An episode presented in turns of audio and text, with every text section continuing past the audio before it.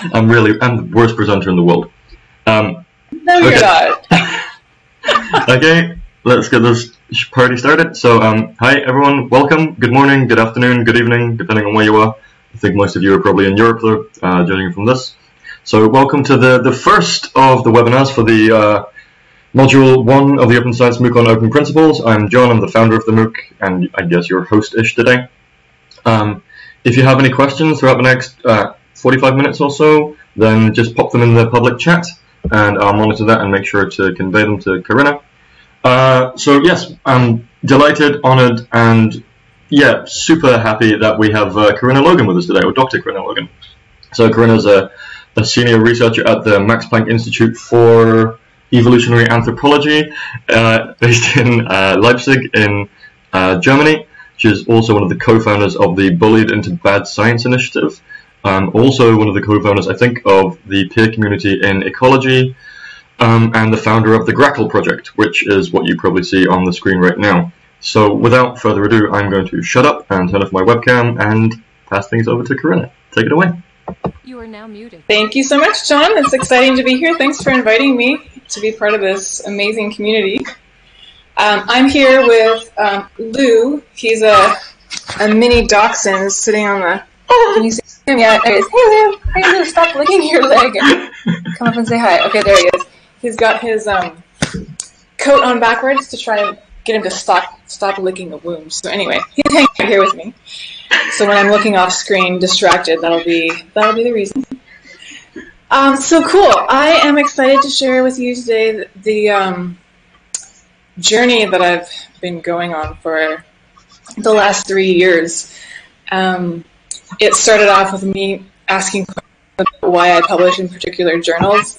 And the more I started finding out and learning about the choices that I make as a researcher and what impact they have, the darker the picture got, and the more um, outraged I became, and the more I tried to learn how to do things differently and what is the right way to do things, the ethical way of doing things. And um, yeah, so it started off with, um, I guess, figuring out like what is the what are the basics? Like, what do we need to conduct and evaluate research, and what does it depend on?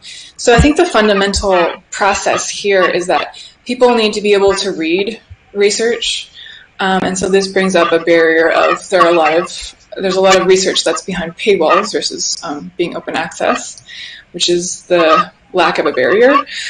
People have to be able to understand the research that they're reading. So um, using jargon can be a barrier to this kind of a um, to, to, understanding your audience understanding, and they need to be able to verify the research. So this is where it goes beyond just the, the article that you write, which is kind of like a little tiny snippet in time. There's all this other stuff that happened before that article came to be in its current form. And, and if we open up that part of the process, then readers have the ability to verify what you actually did and when it happened why you made certain decisions along the way because as we know research changes as it doesn't go to plan and so if you share how your plan changes that can um, that can make a lot more of the research process verifiable so people can tell whether you're still doing um, valid science or research in general. And then it also depends on the ability to generate and disseminate research. So here's where we, we run into some really big walls of having a perception of prestige. So you want to publish in particular journals that have particular names, that have particular reputations in your field. Um, but these places tend to discriminate against um, certain groups of people. So tackling our implicit biases is a way to get around that. Um, and it shouldn't be based on what kind of metrics you have, like how many papers you have, or um, things like this, it, because those metrics are um, a, re- a reflection of the privilege that someone has. And if we look instead at their access to opportunity and select people based on that, it gives us a, a much better picture of, of what they're actually doing, as well as it stops us from discriminating against them. And then also, what we're generating, a lot of the research we generate right now is really just from the wealthy individuals at wealthy institutions that can afford all of this access and open access fees and journal subscription fees, but that really discriminates against people who um, the ability of people, which is equally distributed across people and doesn't depend on how much money they have. So, um, I want to talk about how we can remove these inequities and improve research value. And I think these two things are directly linked. So, one of the things that I'm going to argue is that we need to connect the costs of our publishing choices um, with the costs of what it actually costs to publish. So, mm, close that loop, and I'll show you an example in a minute. And then I'll show you that we can change our behavior to stop exploiting ourselves and to stop discriminating against other researchers and the public because all of the options we need exist right now, which I think is so exciting. And that's the part I get really excited about sharing. So we'll get through a lot of like depressing stuff, but um, there is kind of a light at the end of the tunnel, I think. So the first um, example I'll, I'll share with everyone is focused on how scholarly publishing actually works. And it addresses a few of these um, challenges, these barriers that we have, like paywalls and closed uh, research processes and a well-based system. So I'll take you on the life cycle of a research article. And so that's me in the center of the circle, and I am in academia, which is in the center of the circle. And I have a paper that I just got accepted at a, a journal. And I subscription based journal, so I think yay, I just got this paper accepted and it's published for free. It costs nothing.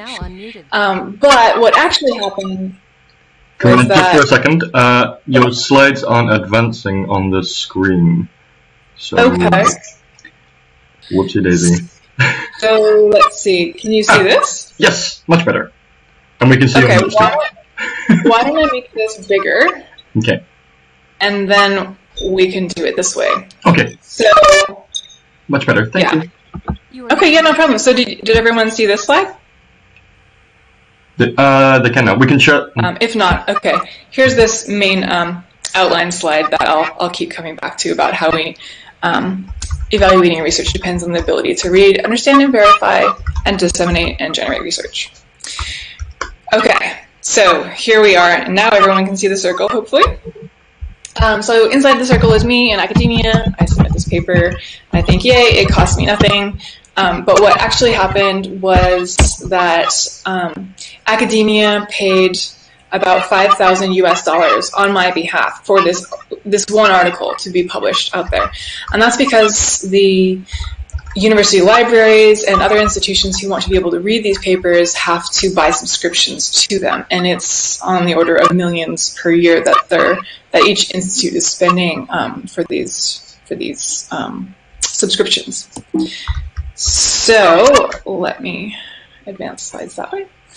Okay, now what we don't see included in this five thousand dollar figure is the editor and reviewer time, which goes into the quality control of the um, article, right? We're the ones doing the editing and the reviewing, and so if we just look at reviewer time, it ends up costing about 1.9 billion pounds per year in kind globally for reviewer time. So you're a, a researcher at a university and your salary, um, the time that you spend on reviewing is donated by the salary that you're getting from your university. So that's that's a lot of effort that we're spending to do this quality control and quality improvements of the um, research outputs that get out there, that get into the published literature.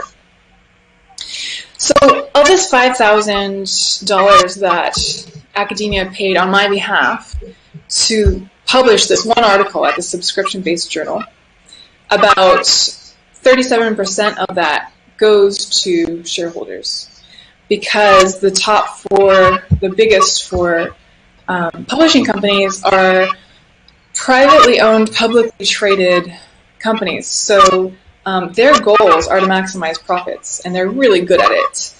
Um, and this is in contrast, like direct opposition to the goal of academia, which is to share research because we're generating knowledge, and shouldn't knowledge be out there for the world to see, and shouldn't knowledge be free? So um, there are a lot of people making money off of the papers that we're giving them that we think is for free. Um, so it's coming at a high cost. Actually, I so the, the top four, the biggest four publishers are Elsevier, Taylor and Francis, Wiley, and Springer Nature. And um, it's actually estimated that Elsevier's profits are more like 50%. Um, regardless, these profits are larger than Google. So they're making a killing off of what we give them for free.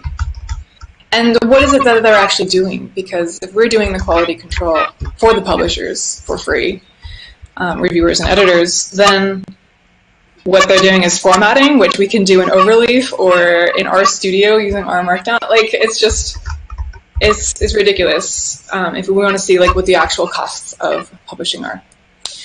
Okay, so this paper then goes to uh, a paywall. So to read by the scholarly rich, and that means um, other researchers who are at institutions that can afford um, to purchase these journal subscriptions that cost millions of pounds per year. And we're discriminating against the people who can't afford to get behind this paywall. And that's people like medical doctors, hospitals can't afford these journal subscriptions. Um, patients can't understand their health um, problems because they can't get access to the literature. And the public can't um, get access to it either. So we're indirectly discriminating against most people when we publish behind paywalls. And this is unfortunate because it's the public who actually funds the research in the first place. So this is a um, broken life cycle. The money is being drained outside to ship publicly, just to the shareholders of these publicly traded companies, and public can't read it, but the public is funding research. It's just this um, very exploitative life cycle. So I want to share how we can do an ethical, what I call the ethical route. And this is one example um, of the life cycle of, a, of, an article. But first, I want to set the, the principles for what is an ethical framework that we, and uh, how can we think about an ethical framework. and so I argue that it's really based on three pillars. And this is that researchers and publishers actually have a re- responsibility to the public to provide them with free access to publicly funded products, which are a common good. And that the publishers of research products have a responsibility to researchers to value the generation and packaging of knowledge. And third, that researchers have a responsibility to the public rigorous research because it will serve as the foundation for the advancement of future discoveries and it provides the best value for money and earns public trust, which is particularly crucial in these times, these political times. So, based on this framework, what is the life cycle on the ethical route of a particular um, paper? And so, usually this pops up one at a time. I'll just take you through with my mouse. So, I'm here again, that's me in the center of the circle. And what I did was I submitted my paper to a 100% open access journal. And so um, it's not a hybrid journal. A hybrid journal is where the publisher charges um, universities subscription fees to access the research behind paywalls, and then authors can also pay a fee to get some, their article published open access so anyone can read it. But what actually happens with these hybrid journals is that they make even more money than if they were just um, charging subscription fees because they say that they'll offset costs. Well, some publishers say they offset costs. So if you pay, pay them an article processing charge, an APC, they say, oh, we deduct that money from subscriptions. But if you look at the contract, that's not actually how it works. And so some places deduct up to like 25% of open access charges from their subscriptions somehow, but um, it's definitely not um, equaling out, and it's still um, it, it, gains them a lot more money than just being 100% open access or just being subscription based. So that's why I say Death Quota involves only 100% open access journals. And the exciting thing is, is that you get to then choose how much you're spending on publishing because how much you're spending of the public spending on publishing this particular article. Um, you can spend zero dollars. That there are a lot of journals that are free, and actually something that I learned from one of Jon Tennant's talks last year was that I think it's something around 70% of open access journals charge no article processing charges. So it's free at most open access journals. And then you do get a sliding scale. So there are um, there are some journals that charge a lot of money, um, like Nature. Their open access journals charge something on the order of five thousand dollars, which is outrageous given the costs of what it actually publishing costs for a particular article. Okay, so now we're, we're here on the ethical route. We choose how much it costs to publish this particular article. The editor and reviewer time are the same. So it's donated um, on behalf of the universities. So that is the same as in the uh, exploitative route, except for in this route, that donation is kept inside academia. It's not being drained to um, shareholders and, and, and that, that effort being lost because the profits contribute to academia through the, academia through the publisher. And this is where I think of publishers as so this is another thing you get to choose. You get to choose which journal you submit to and which publisher they're at. So I think of when I give a, a research output, an article to a particular journal, I think of it as me having a choice, you know, like at the end of the year when you're making your year-end charitable donations. Um, if I'm going to pay an article processing charge, I want to you make sure that it's going to a publisher that's going to use that funding for academia or for something that I particularly believe in. So, for example, I consider PeerJ an ethical publisher because it's almost free to publish there. And um, what they are doing is they're trying to reinvent how we do publishing and make it better for researchers and the public. So they're investing a lot in making things better for academia. So the profits that they're they do make some profits, but they're reinvesting a lot of it into academia. So for me, that counts as a, a worthy charitable donation. So now, because this is an open access article, it's available to read by the public. We don't indirectly discriminate against anyone. Anyone can read it. And that's great because the public funds the research. So it's a it's a closed life loop life cycle. So it's a much more sustainable process. And one of the exciting things is that what's been found by Erin McKiernan and colleagues is that there are actually a lot of benefits to publishing open access articles because obviously you get more readers and that results in more citations and media attention. And then for the authors, it actually can land them in situations of having more job opportunities and funding opportunities. So it's a real plus to, to go this route. All right, so that's the my initial uh, going into the rabbit hole of starting to ask questions about scholarly publishing. Why am I submitting journals, or why am I submitting papers to these particular journals? um, it led me down this rabbit hole. But then it led me onto other topics as well, and it just kept spreading and spreading. So another topic that I wanted to touch on with you was um, closed peer review, in that it's a confidential process which makes it unverifiable. and this addresses some of the um, four of the of the barriers that I've I've listed on this slide that are barriers to reading, verifying, and generating and disseminating research. So in a traditional peer review process where it's closed, um, what the reader sees is the article. What they don't see is the peer review. So the peer reviewer's comments, the editor's comments, the back and forth between the editors and the reviewers and the authors, the rebuttals, and then the final decision for whether to um, publish this particular article.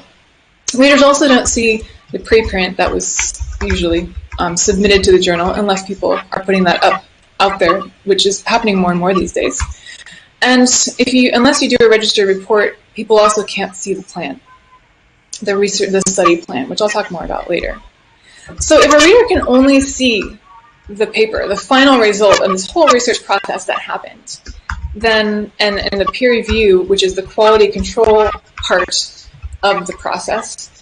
If that happens behind closed doors, then we can't do quality control.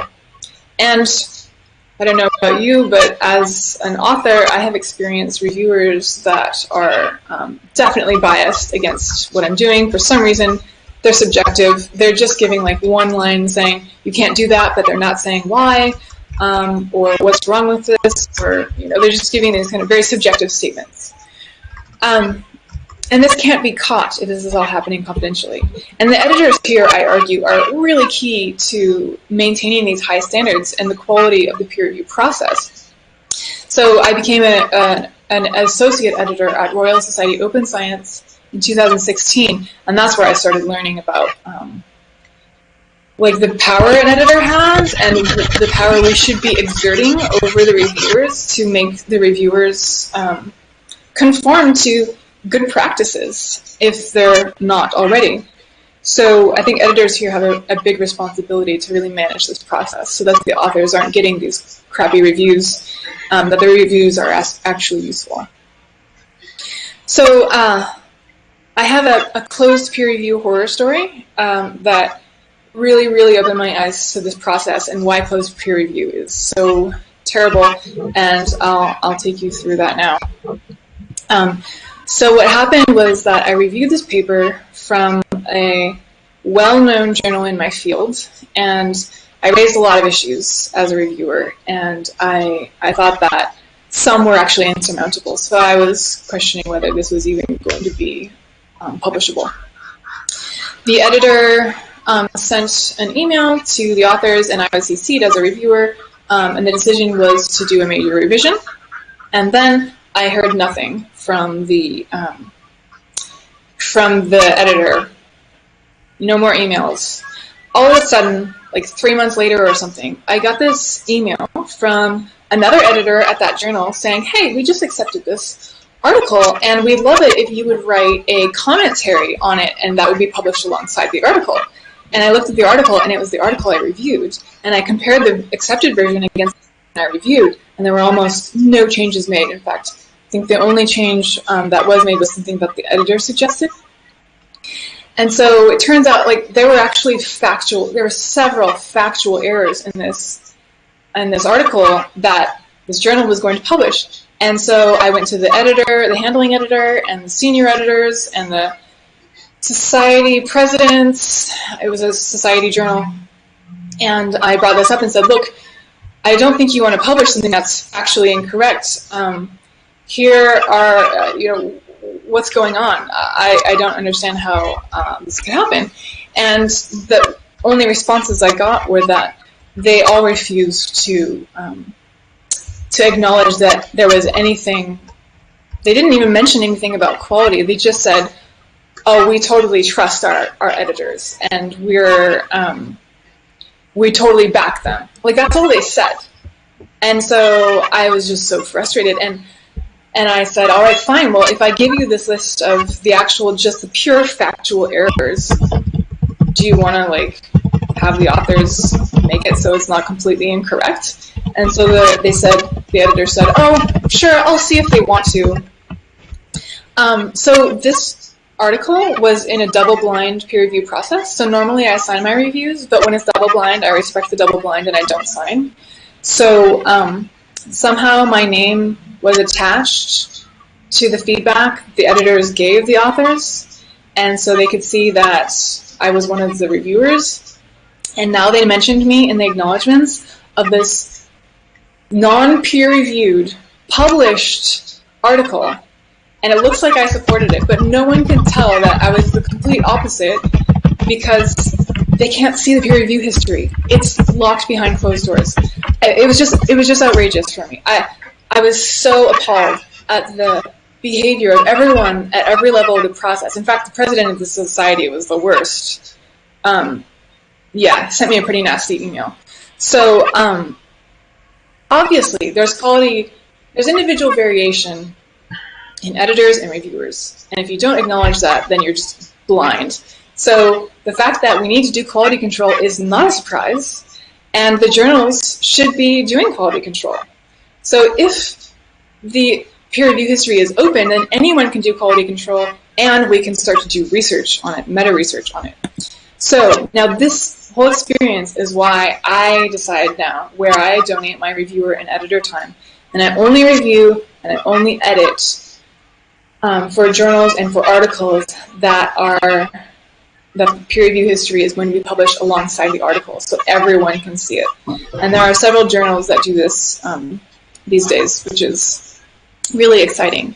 So um, I just refuse, and I and I send people um, this email when I decide to uh, when I get a review request, and I say I, I won't um, review this paper because of these. It doesn't conform to my ethics in these particular ways. And that's on my website in case you're interested in the, the text for that.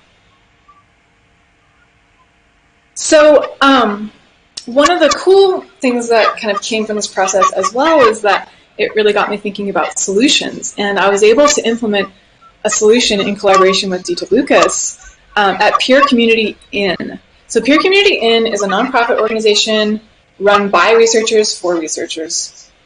And, and what it does is it provides peer review of um, preprints. So you put your preprint at, for example, I'm a biologist, so I put it at bioRxiv, and then you submit that preprint to the link to that preprint to peer community in whichever one that fits your field. So I submit to peer community in ecology. There's also peer community in evolutionary biology, and there are several others that are popping up right now too. And if there isn't one in your field, you can start one. So, um, so what I really like about peer community in is that if you're peer reviewing preprints, um, what you can do is what that does is that makes it so that people not only see the preprint, which is has to be publicly available in order to submit to peer community in, but then um, if the preprint passes peer review at PCI, and now remember this is just researchers, so these are the same people who review your papers anyway. It's just that it's not at a journal. It's at this um, in this other format called Peer Community In. So if your preprint is recommended by the editor who is taking it through the process, so it's an editor who manages it just like at a journal, and then at least two reviewers, just like a, a regular journal. Then, um, if it's accepted, then the peer review history is made available online at the peer community in website. Your bioRxiv preprint is revised so that the peer-reviewed version appears there, and then there's a citation to the peer review that happens at PCI. And then that's your final. The final version is the it's called the paper, which you can then submit to a journal if you want to, or you can keep it where it is. So one of the things that I was able to implement, so aside from this obviously being an open peer review process, which avoids the confidential peer review process, um, what I was additionally able to implement was the peer review of pre-registrations. So you might have heard of um, registered reports where you submit your study plan to a journal and then it gets a pre-study peer review before you start collecting data. Um, you, if it passes that, you collect your data and you turn uh, the research into a preprint, submit that to bioRxiv, and then it goes through its second peer review, which is just a check to make sure you did what you said you were going to do in the first place. And um, and if not, if there were some changes to the plan, do they still make uh, scientific sense? Are they still scientifically valid? And then it passes that second stage peer review, and then it goes on to be the final version of the preprint, which again you can submit to a journal or leave where it is. So what what how this process at PCI um, differs from a regular registered report is I call it flexible registered report because I'm a biologist, and um, registered reports seem to be really handy for um, psychologists. But my research is field research and is also long term, and so I have these like big ideas that I want to pre-register, where that can where each pre-registration could result in multiple different um, articles, and so there's with a registered report, it's like a one one pre-registration to one article ratio, and for me, I need it to be more flexible. So um, we started implementing this at, at um, PCI. So now, when we submit our pre our study plan, our pre-registration, to um, I submit it to PCI Ecology. That's online. So it's online at my GitHub account, so anyone can see it. And then when it passes peer review, that's online. So before I do the study, all this information is already online. And then uh, through the rest of the process as well. So what this does is it allows verification of the whole research, research and evaluation process because both peer reviews are, are open. And it also, by doing the peer review before I do my, before I collect the data, it really helps me stop wasting resources because if there was like one change to the methods that could have just made this so much better, um, I can I can do that and I can change that if I submit the peer review before study happens. Now look, I'm going to get my research peer reviewed regardless. What does it matter if it's at the beginning or the end? Um, well, it matters a lot to do it at the beginning because you can still change things. So I've been finding like as an editor, I have to reject a lot of papers actually because um, when I read the intro and methods, oftentimes I find that the methods are not able to answer the question that they propose. And it's really sad because, you know, it would have been fixable if they had gotten the peer review beforehand. So I think this can prevent a lot of um, time from being wasted. So that's one of the cool solutions I, I have for um, how to make the research process verifiable um, by opening up peer review and opening up when you do peer review and doing it before um, the study is conducted. So the next piece that I wanted to share with you is, um, all right, I'm learning about how to make my research um, more open and the whole research process open. And so uh, one of my big questions was when I had the chance, so I'll back it up a second. Um, in 2017, I had the chance to get my research program going like full speed. Um, using so Max Planck invested in, in my, my field research so that I could do my my grand plan, my dream project with these grackles, which are an urban bird species in the Americas. And so at this time, I, I thought, well, this is a great opportunity because I'm just starting to build my lab from scratch to see if, if I build an open and transparent lab, does it actually make my research better and faster? And so I set out to answer this question um, through trial and error. I'm a trial and error kind of learner, so that made sense to me. Now, um, people get really disappointed if I don't include a bird video, so I want to share my bird video with you. Uh, this is my one of the male grackles, um, Mole, and this is him interacting with the touchscreen. Now, I'm going, which is one of the um, training, it's a training he has to pass to move on to some experiments. I'm going to see if this video works. Yeah. So we have to touch the white square, and then the food automatically comes up in the hopper, and he eats, and then it goes down, and the white square comes back. And to, it to get more food.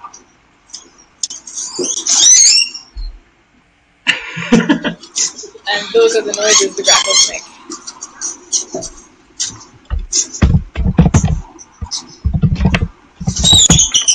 Mole is easily distractible, but he comes back in the end.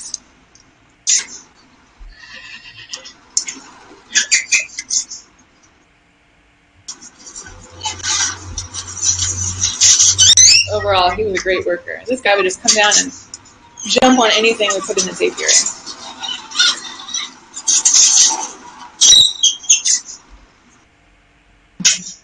That I, I took that video um, over Christmas. It was like Christmas Eve, and he was the first grackle to pass touchscreen training, and we were all so excited.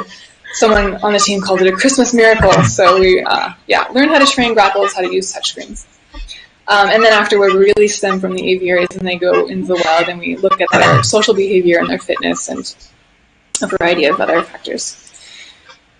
So, um, getting to my question of whether these open and trans parent research practices make my research um, better and faster?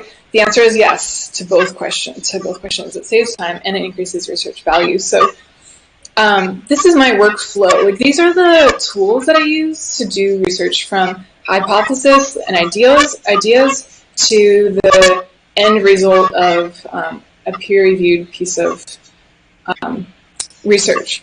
And so I want to focus on a couple of things here.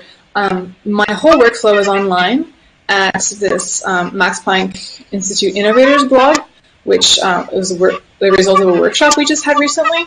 Um, so I describe how, like, what I love about my workflow and how, how it works.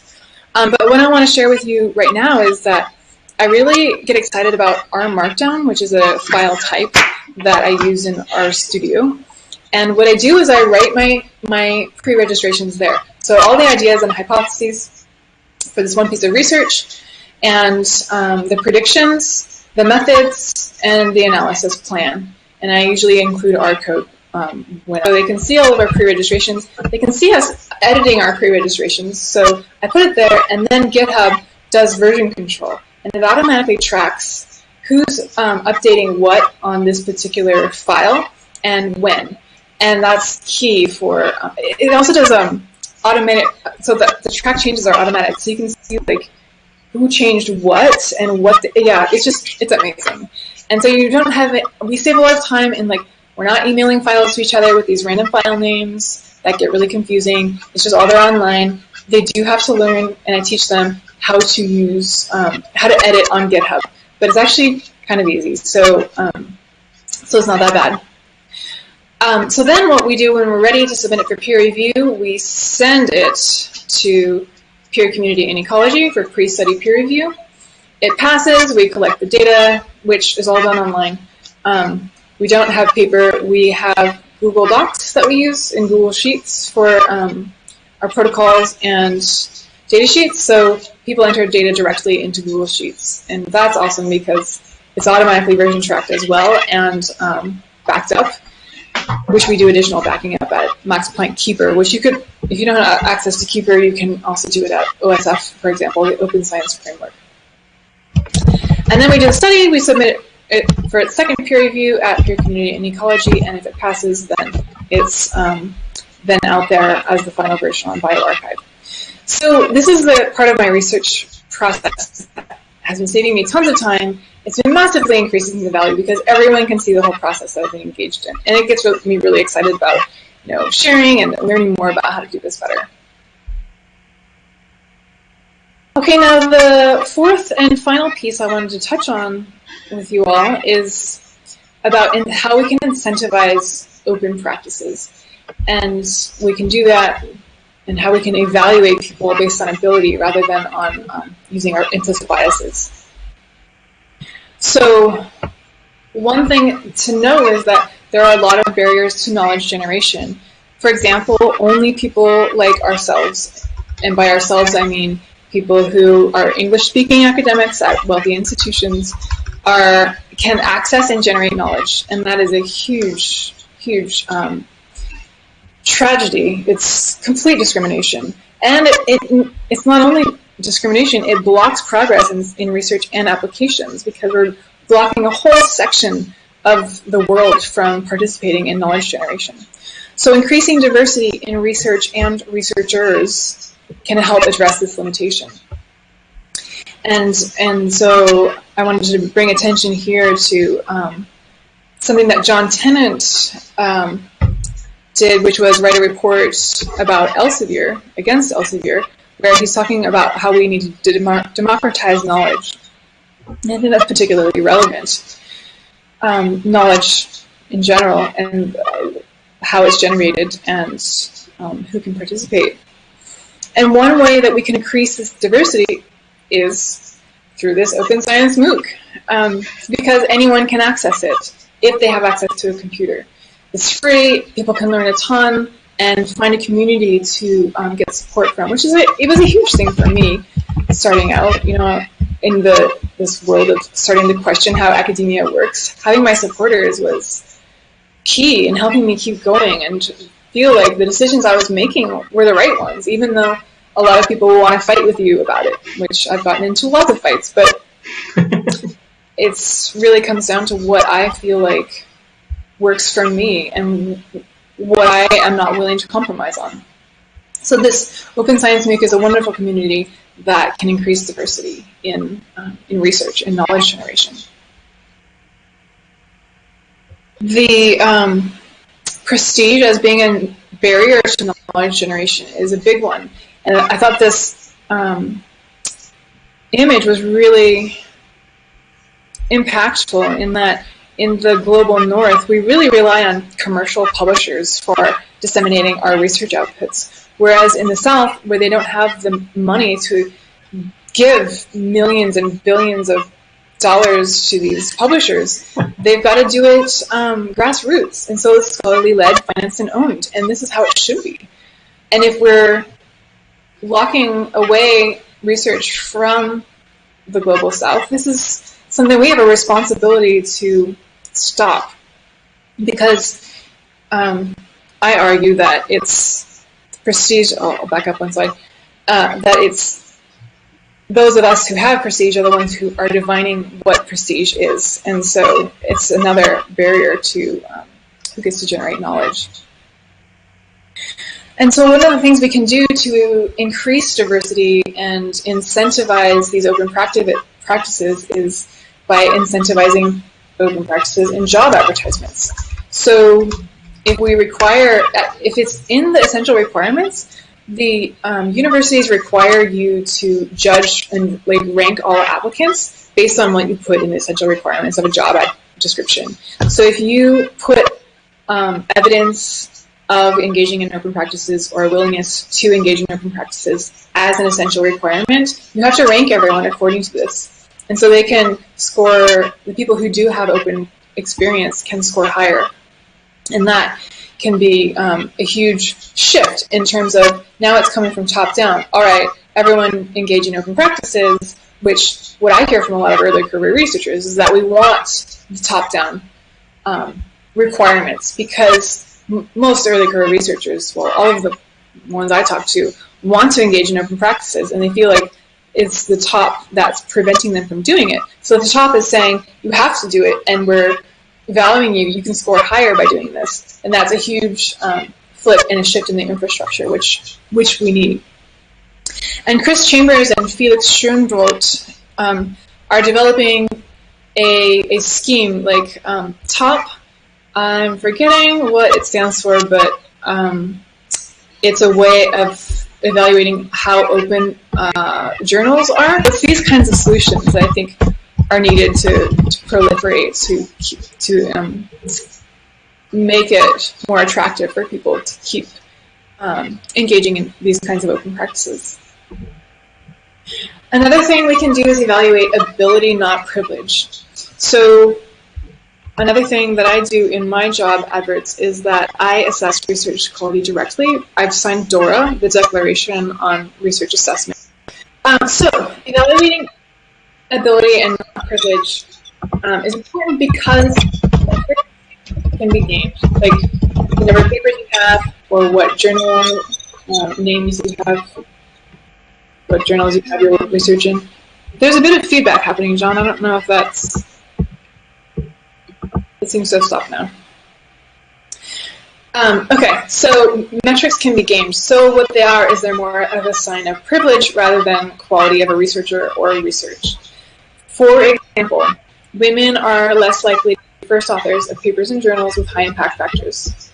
And so men are more likely to have a, what looks like a good CV, but this is only because of implicit biases, because men are selected for. The thing is, is that we all have implicit biases, right?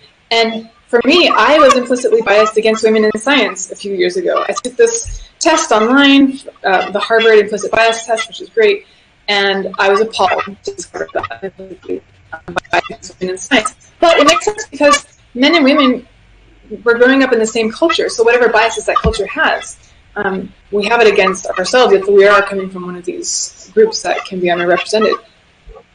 So it's not about shaming people for having implicit biases. It's about seeing the implicit biases where people tend to be susceptible, and then implementing infrastructure to make it so we can't fall back on them.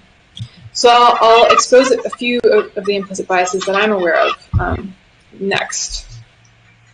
So one one thing is in, involving um, ratings of scientific quality on the y-axis, and in relation to a research topic, whether it's the topic is gender neutral, so like health and age topics, female typed, like infant, gender, and parents topics, or male typed, which are journalism and politics topics in this particular study. And what the authors found was that if you are in a gender neutral or female typed, um, if you're reading that kind of literature, um, the the assessment of scientific quality of the male and female authors is pretty similar.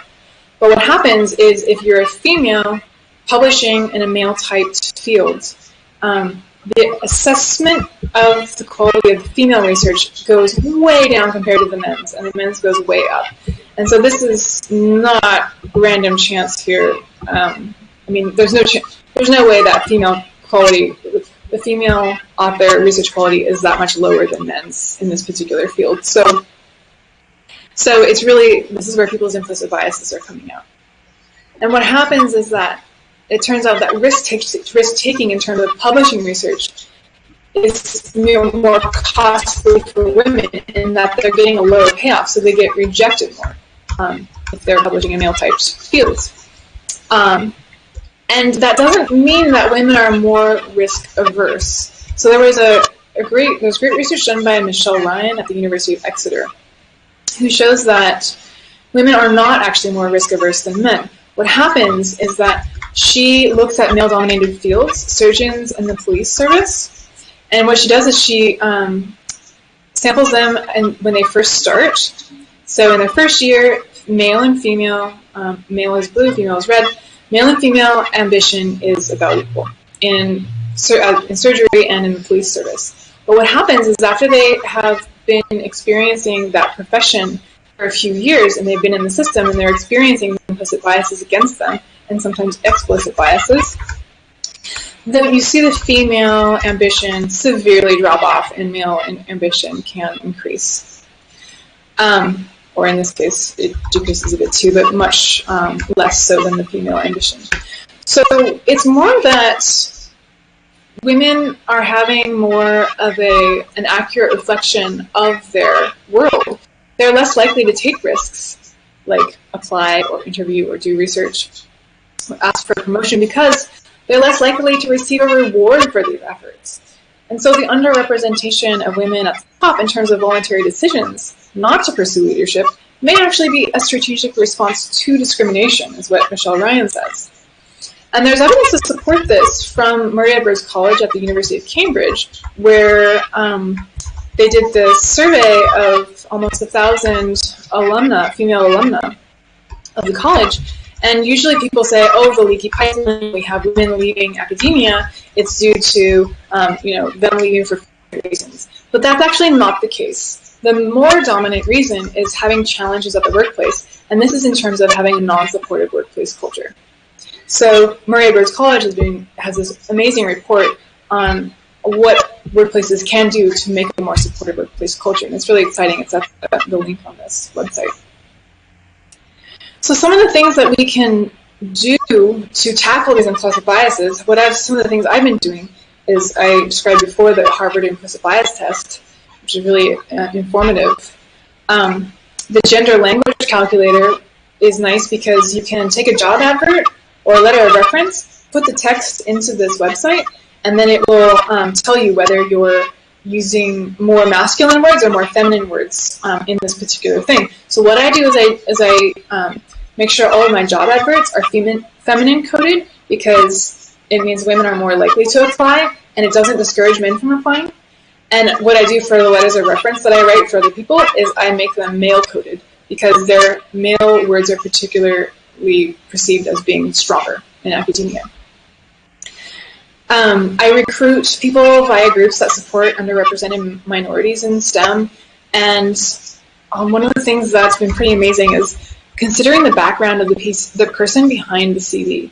So, does this person have enough privilege to have what's considered a good CV?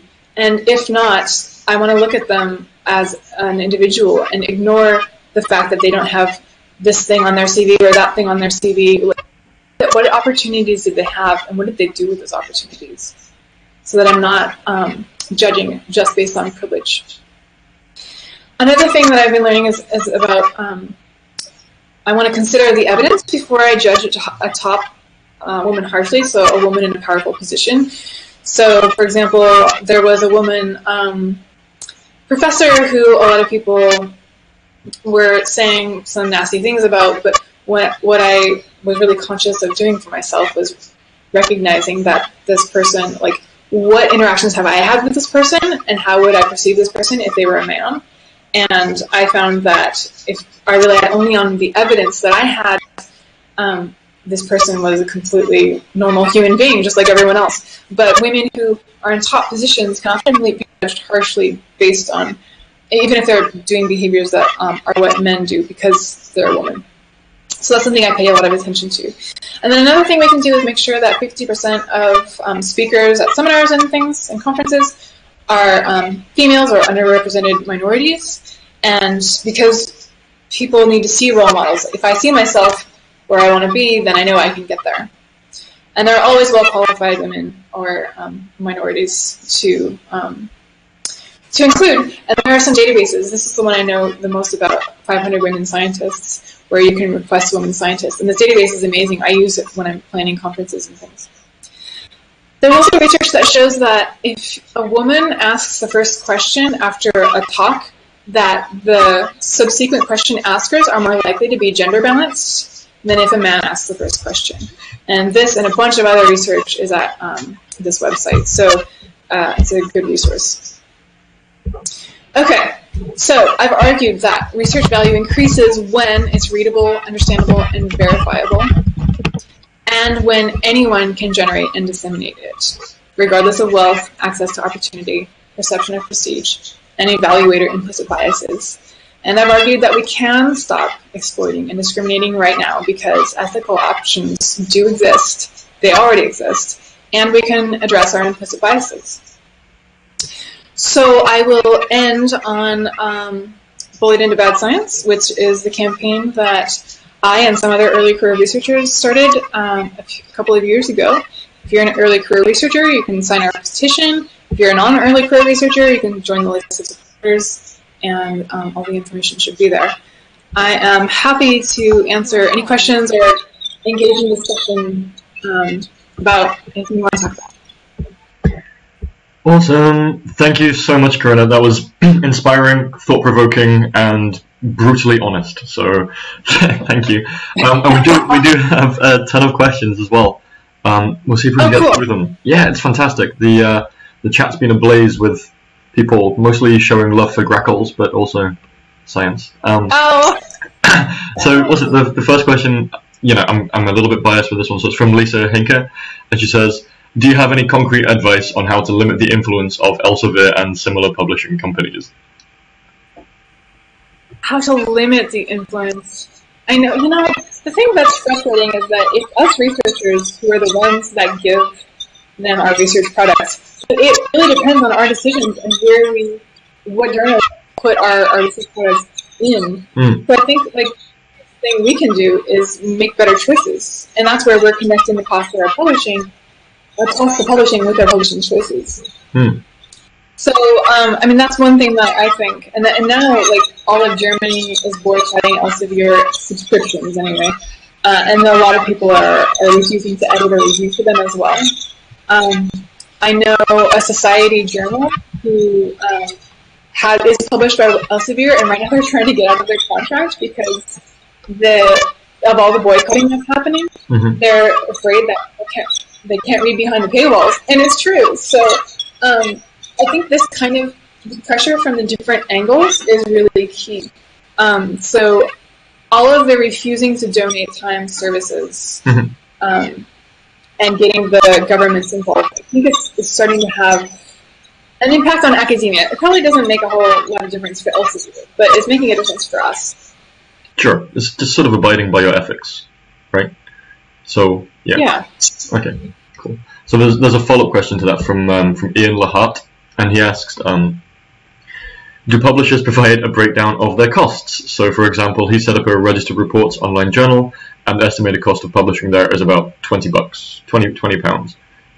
So yeah, that's awesome. Hmm. That's awesome. So it depends on the publisher. Um, good luck trying to get that information from Elsevier or the other big, big publishers. No way, no way are that. And if they do give a number, like they don't give numbers, but I know that in the contracts that societies sign with them to publish their journals. So, so the contract between the society and Elsevier. Mm-hmm. Elsevier says that they give 50% of the profits to the journals. In general, I know that Wiley does this too. Um, but like 50% of what profits? And where are all these numbers coming from? and it doesn't really make sense that yeah, none of it makes sense, and there's no way of getting that information. Will never give it. But there are some publishers who have put their whole um, budget out there. One of them is eLife. Um, that's a journal, and they publish they publish their own journal.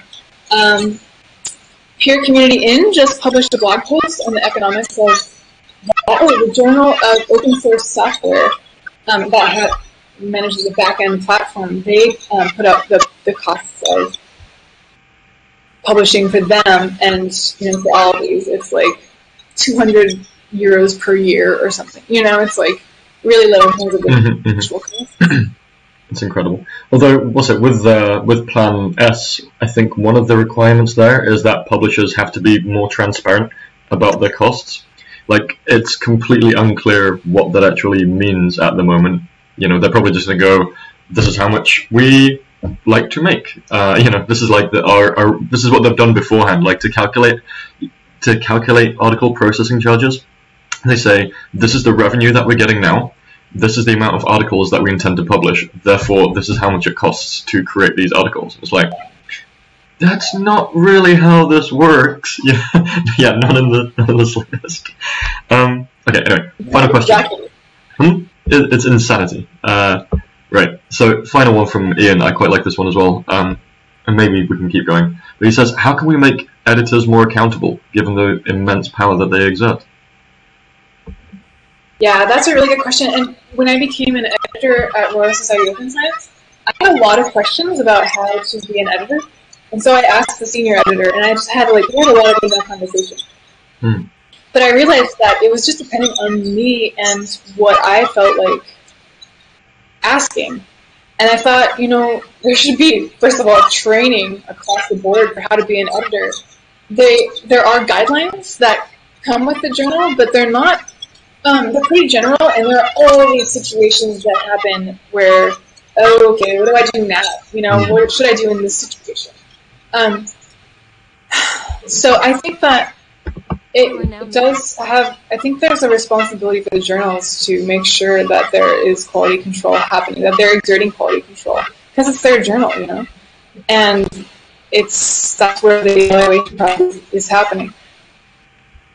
If, if I mean, because one thing that has been apparent is we cannot rely on researchers to self control. You know, like there needs to be infrastructure in place to prevent all of these um, bad practices from happening. Hmm. Yeah. You are now unmuted. Oh, now I'm muted. Okay, right. Final one because again, it's close to my heart.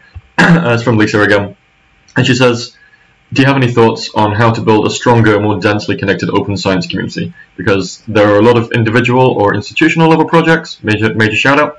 Um, but how can we bring these efforts together and increase their impact?" Yeah. Um, Brian Nosek is starting the he did there's this database that is being compiled of all of the grassroots open initiatives and he just made a um, a Google forum for all of us to participate in. So I'm there stuff about science. And I thought that was kind of a nice way to bring people together. It just started, so I don't know if that's going to be like super active. Um, You are now But- muted. I think that for me, where a lot of these things meet is on Twitter. So um, I, when I want information, I'm, I'm looking for answers for something. I, I, I'm researching something like how should I do this better. Um, I ask on Twitter, and that seems to be where a lot of open people are are gathering, and and that's that to me feels like that's where I go for my open community. Aside from like individuals who I know and I'll individually reach out to.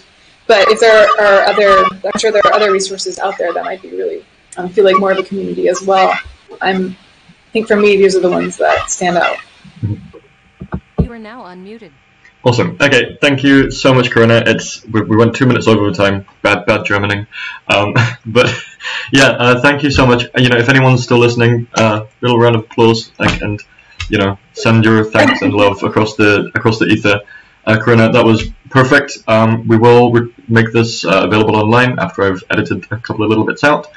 Um, and yeah, thank you so much. Like, you know, I think, yeah, there's a lot for us all to reflect on that. Hmm? Um, if people want to ask me some questions on Twitter, the mm. ones that I wasn't able to get to, I'm happy to, to answer them there. Um, mm-hmm. where it's all out there. Um, yep. I'm looking through them. It's awesome. Thanks so much for joining, everyone. Yep. Thank you all for listening and for all the great questions. Like, yeah, there's plenty to get back. And um, apologies for all the feedback on my microphone. Alright, take it easy for now, everyone. I'll see if I can close this down.